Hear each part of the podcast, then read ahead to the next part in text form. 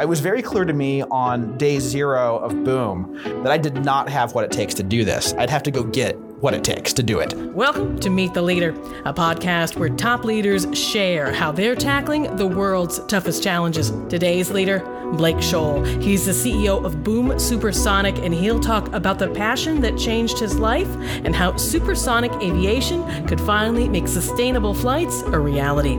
Subscribe to Meet the Leader on Apple, Spotify, and wherever you get your favorite podcasts. And please take a moment to rate and review us. I'm Linda Lacina from the World Economic Forum, and this is Meet the Leader. Capabilities are very changeable, knowledge is changeable, but passions are not. Imagine flying from Seattle to Tokyo in four and a half hours, crossing the Pacific in less time than it takes to cross the Atlantic today. That is possible with supersonic flight, flights that are two times faster than any airline provides today. Blake Scholl's company, Boom Supersonic, is working on just that kind of marvel, with tech that connect us to work or loved ones more easily, more economically, and thanks to sustainable aviation fuel, more sustainably. Blake talked to me at the annual meeting in Davos about the opportunity that supersonic flight can provide. He also talked to me about his unique path to aviation CEO, with roles in software engineering and ad tech, but with a singular passion for aviation technology and aviation economics. Immersing himself in the sector taught him that knowledge and skills are adaptable and changeable, and the surprising ways they can support our passions, whatever they might be. He'll talk about all that. But first, he'll get us started with the last super fast flight experience you might know the Concorde, and how Boom Supersonic can take that further. So Concorde was an absolute technical marvel, technically really far ahead of its time, but it was born out of the Cold War era drive to build something to show national prestige, not built with a sustainable economic model and not built with a sustainable environmental model. So a $20,000 ticket was what it was on Concorde. For the vast majority of people, it's like a bucket list item. It's not transportation.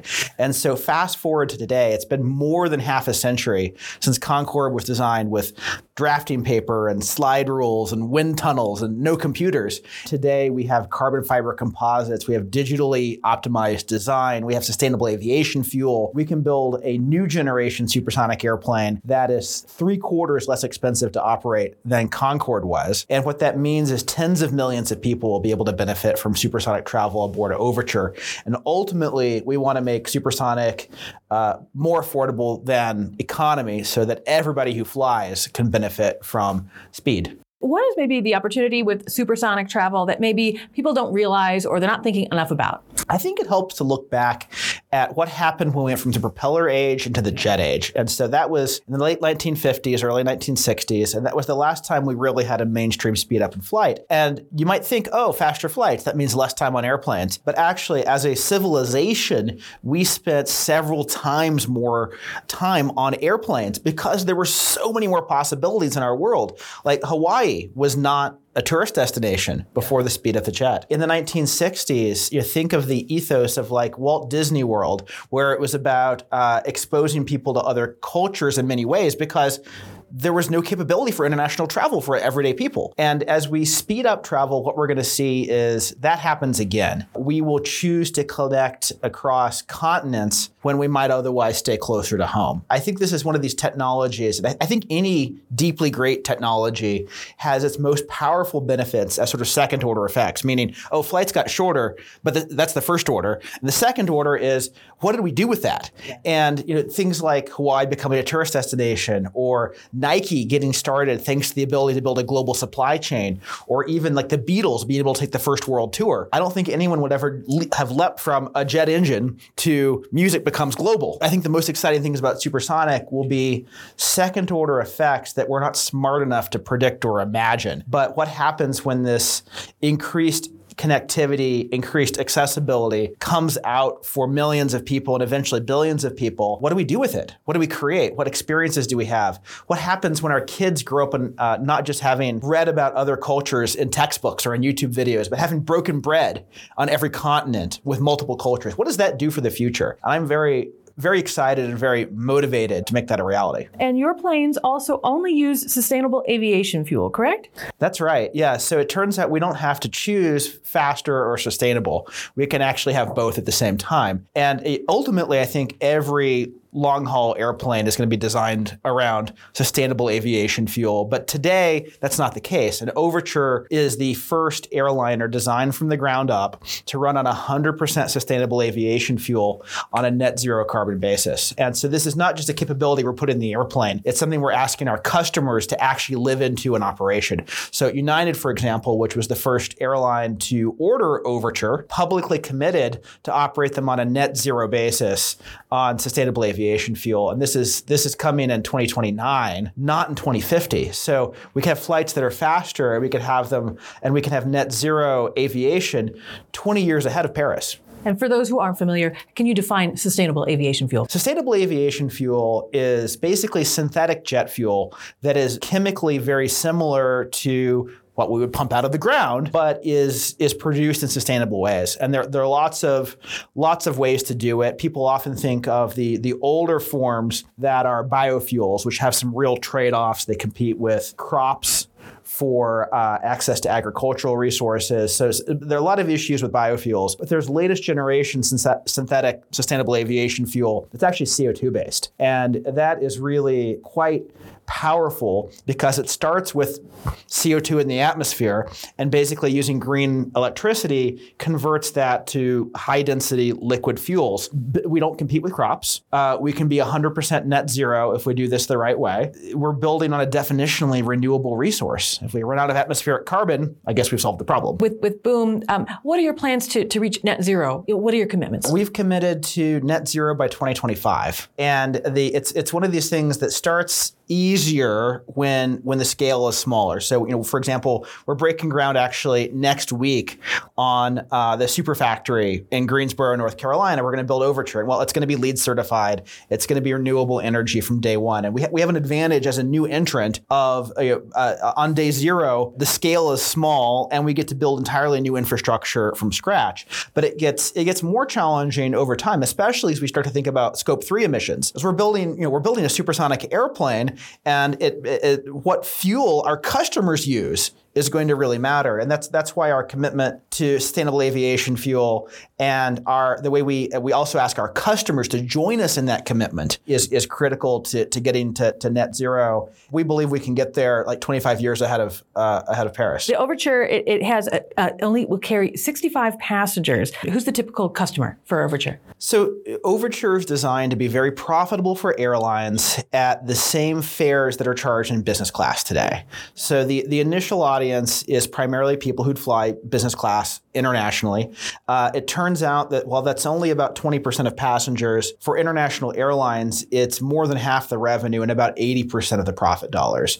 So this is on version one, uh, already targeting the economically most significant part of air travel. And we're taking everything we learn from the all business class supersonic airliner, and we'll be using that to, to innovate towards Overture 2, Overture 3, where we'll be able to do premium economy and eventually uh, economy supersonic flight. And so, with all of this too, um, we've got uh, sustainable aviation fuel. We've got the, just the idea of supersonic travel. Um, what is needed to you know to, to scale this even more widely? Uh, we need to invest in the infrastructure for making sustainable aviation fuel. That's one of the biggest challenges facing the entire industry today. I think there's a, a, a broad recognition that that SAF, sustainable aviation fuel, is the way to decarbonize long haul travel, and we're able to build it in small scale. But today, supply and demand are totally out of whack. Uh, it's actually, in many cases, inexpensive to produce, but the market prices are very high because we simply don't have enough. And so we need to. It needs significant capital investment in the supply chain for creating these fuels so that we can have plenty. But there's lots of reason to be optimistic about that. And in fact, uh, we put out a report last year on sustainable aviation fuel comparing the trajectory needed for its scaling to what actually happened with wind and solar.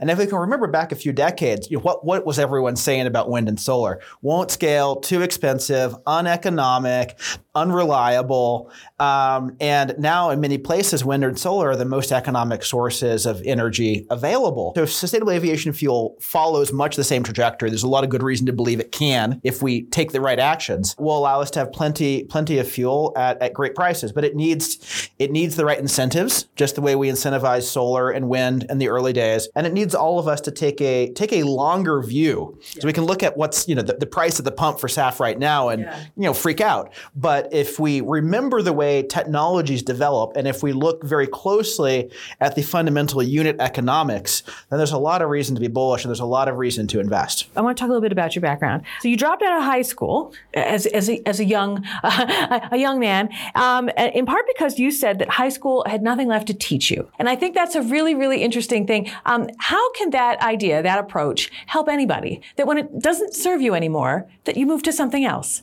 I think people underestimate what they can learn and what they can teach themselves if they are um, motivated and focused. I was very fortunate as a as a kid. My parents sent me to some really awesome summer camps. Like I, I hated my like normal run of the mill Midwestern U.S. school experience, but I would go to these summer camps where I'd like learn to program or I'd learn uh, you know how digital circuits worked, and uh, like that stood in my mind as like this is what it really means to learn. This is exciting. Around people who feel like my peers. And so uh, Carnegie Mellon had this like really visionary program where you could apply as a, a junior in high school, write an essay on why you know you're kind of done with high school, and then they would throw you in as a freshman if they if they you know, bought your essay. And I, I feel incredibly fortunate to have stumbled across that opportunity and been able to take advantage of it. And it's uh, it's a lesson that I feel like plays forward in my life. Like I don't have the resume to build supersonic airplanes. I'm a software engineer by training. I'm like the ad tech guy from like Amazon and Groupon. But I spent a year kind of just teaching myself the fundamentals of airplane design, airplane economics. And it, it, it turns out like I could learn that. And I, I think a lot of people have a very self-limiting uh, mindset that is normal in, in, in, our culture of oh you go to school and that's where you pick your field and then you become an expert in something and then your expertise just gets more and more and more narrow and that's certainly a model that can work but my my experience is that skills and capabilities are very changeable. Knowledge is changeable, but passions are not. And it's much more powerful to follow your passions and let your knowledge and skills follow where your passion takes you. You, you had mentioned also uh, you know, Groupon and uh, Amazon. Let's talk about that. One of your first experiences at a startup was was a coupon company. Really, you know, you know, what does that teach you? What did that experience teach you about entrepreneurship? Work on the most ambitious thing that you can think of that motivates you. Uh, is, is my, my biggest lesson. And to unpack that a little bit, uh, as, a, as an entrepreneur, no matter what I'm doing, I like work at my personal red line. I'm giving whatever I'm doing everything I've got and then a little bit. And when I was working on my, my first company, which was, was a mobile e-commerce company, it was literally a barcode scanning game. Like if we like order all the businesses on the planet by like most impactful to least impactful, like I might be setting a new low. Yeah. And I would get up in the morning, I think this is really hard. I'm working really hard and I don't really care about what it is we're we're creating here. And so when we had an opportunity to sell the company, I took it because it just wasn't worth it. And uh, so on company number two, uh, which became Boom, I wanted to work on the most motivating thing, the most impactful thing that that was not impossible because I never wanted to get up in the morning and think, why am I doing it? And you know, at Boom, uh, we've had we've had some high highs, we've had some low lows, and you know, we're we're we're started, but we're certainly not finished. I'm sure there are going to be many more challenges along the way. And it's that deep belief in mission that keeps me going no matter what the challenge is. You mentioned you worked at Amazon and you were a software engineer there. Uh, what did you learn from Jeff Bezos' leadership uh, in the way that that company was organized? Amazon, for me, was like a first love that was really good. And uh, I didn't know how good I had it until until after I left and experienced other corporate cultures and realized what a well-run company Amazon is. I learned a ton of things there. Like I got to have a multi-hundred million dollar P&L when I was 24, and it was pretty insane they let me do that because I didn't really know what I was doing. But one of the things that that really stood out in their culture versus other cultures I've seen is a, a intense focus on long-term decision making with short-term excellence. And so the way companies react to end of quarter pressures, I think, is very telling for corporate culture. And you know, Amazon would always make the long-term calculus and be willing to have short-term cash flows be lumpy in, in service of long-term achievement of goals. And you know, and I watched you know other companies panic when a quarter is soft and do things that ultimately make prop up the current quarter but undermine the long-term potential. One of the most important things to get right in a corporate culture is how to focus literally every employee on making long-term decisions that are best for the entire organization and its goals while still having accountability for short-term excellence. In you know entrepreneurship, there's plenty of plenty of ups and downs, right? It's natural to sort of have these feelings where you you hit a wall and you get through it, you know, but there's this moment where you're not sure how. Can you tell me a little bit about a moment like that for you and how you got through it? I have so many moments like that. uh, let's see. Um, the, the the worst I'll be a little vulnerable. the, the, there are business crises, and, and business crises can be bad. The worst crises are personal. And when, when I get up in the morning and look in the mirror and think, like, am I up to the challenge? The, to, to share a, a story of one, when, when Boom was a baby company that was still in my basement, like literally, I think we had eight or ten employees. I was I was basically the only investor in the company, and I, I kind of put a huge fraction of my life savings into this. I sort of gone all in, and it was it was the point of if I if I didn't find a way to raise money, like I'd bankrupt the family or go out of business or both. Yeah. And a potential investor came in and basically said, I, you know, I want to uh, I want to recap your company, and I think I'm a better CEO than you are. So you should you should basically hand the company over to me, and I'll raise a bunch of money, and you know I'll, I'll run this thing that you created. And it was it was a real like gut wrenching struggle for me because like, I was like, what if he's right? And I ended up calling one of my my closest mentors and friends. I was like, "What I what should I do here? Like, I, I deeply want the business to work, but also you, also this is like my passion." Yeah. And and he said, "Look, what would you do if you sold it?" And I, I was like, I have no idea. I'd like want to take the money and restart the same thing. And, and, I, and then I sort of, the realization I had was there is no way a priori to say, can I do it or not? Can't know the only way to know what I can do is to just go all in and don't worry about the whether I'm going to succeed, worry about how to succeed.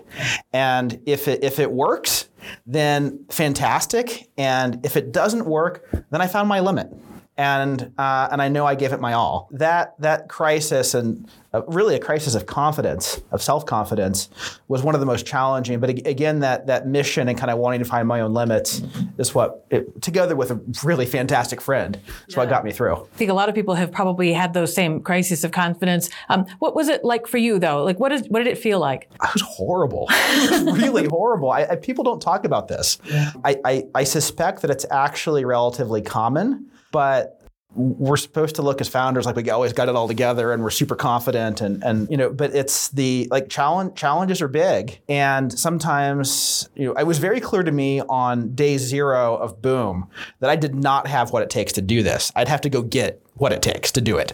I have to reinvent myself, and the question is, you know, would I be able to do that successfully? And so those th- those moments where it's like, okay, I'm clearly encountering a challenge of the sort I'm not walking in with the pre-existing experience or knowledge how to solve. Like those are th- those are hard. And you know the underlying best lesson i've gotten from that is to not be focused on what i already know how to do but have underlying build underlying confidence in my ability to learn and uh, create new skills. Uh, is there a book you recommend? So many. One of my one of my all-time favorite business books is the innovator's dilemma and it is widely cited. People talk about disruptive innovation. This is the book that coined the term. But for any, anybody who thinks they know what that means but has not actually read the book, I would highly recommend it, uh, both for entrepreneurs as well as leaders of established companies. It explains in a way the the physics of, of market evolution. and what cases do entrenched companies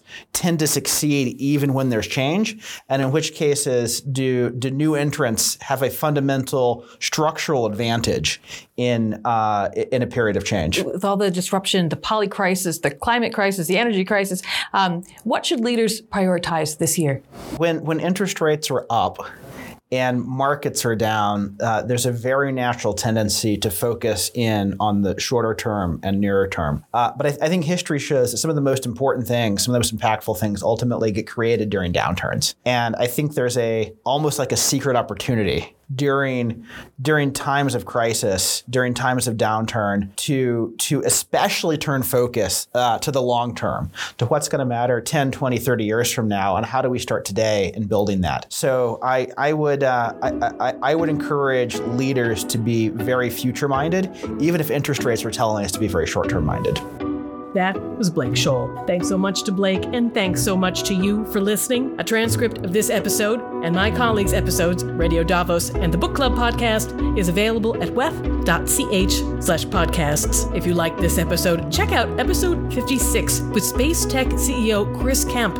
He's a former NASA CTO focused on growing the space economy. He'll share what he's learned from a range of roles, including one where he built a shopping tool for Kroger. He also shares what running Astra has taught him about resilience and what a life launching rockets has taught him about failure. This episode of Meet the Leader was presented and produced by me, with Juan Toran as studio engineer, Jarrett Johansson as editor, and Gareth Nolan driving studio production. That's it for now. I'm Linda Lacina with the World Economic Forum. Have a great day.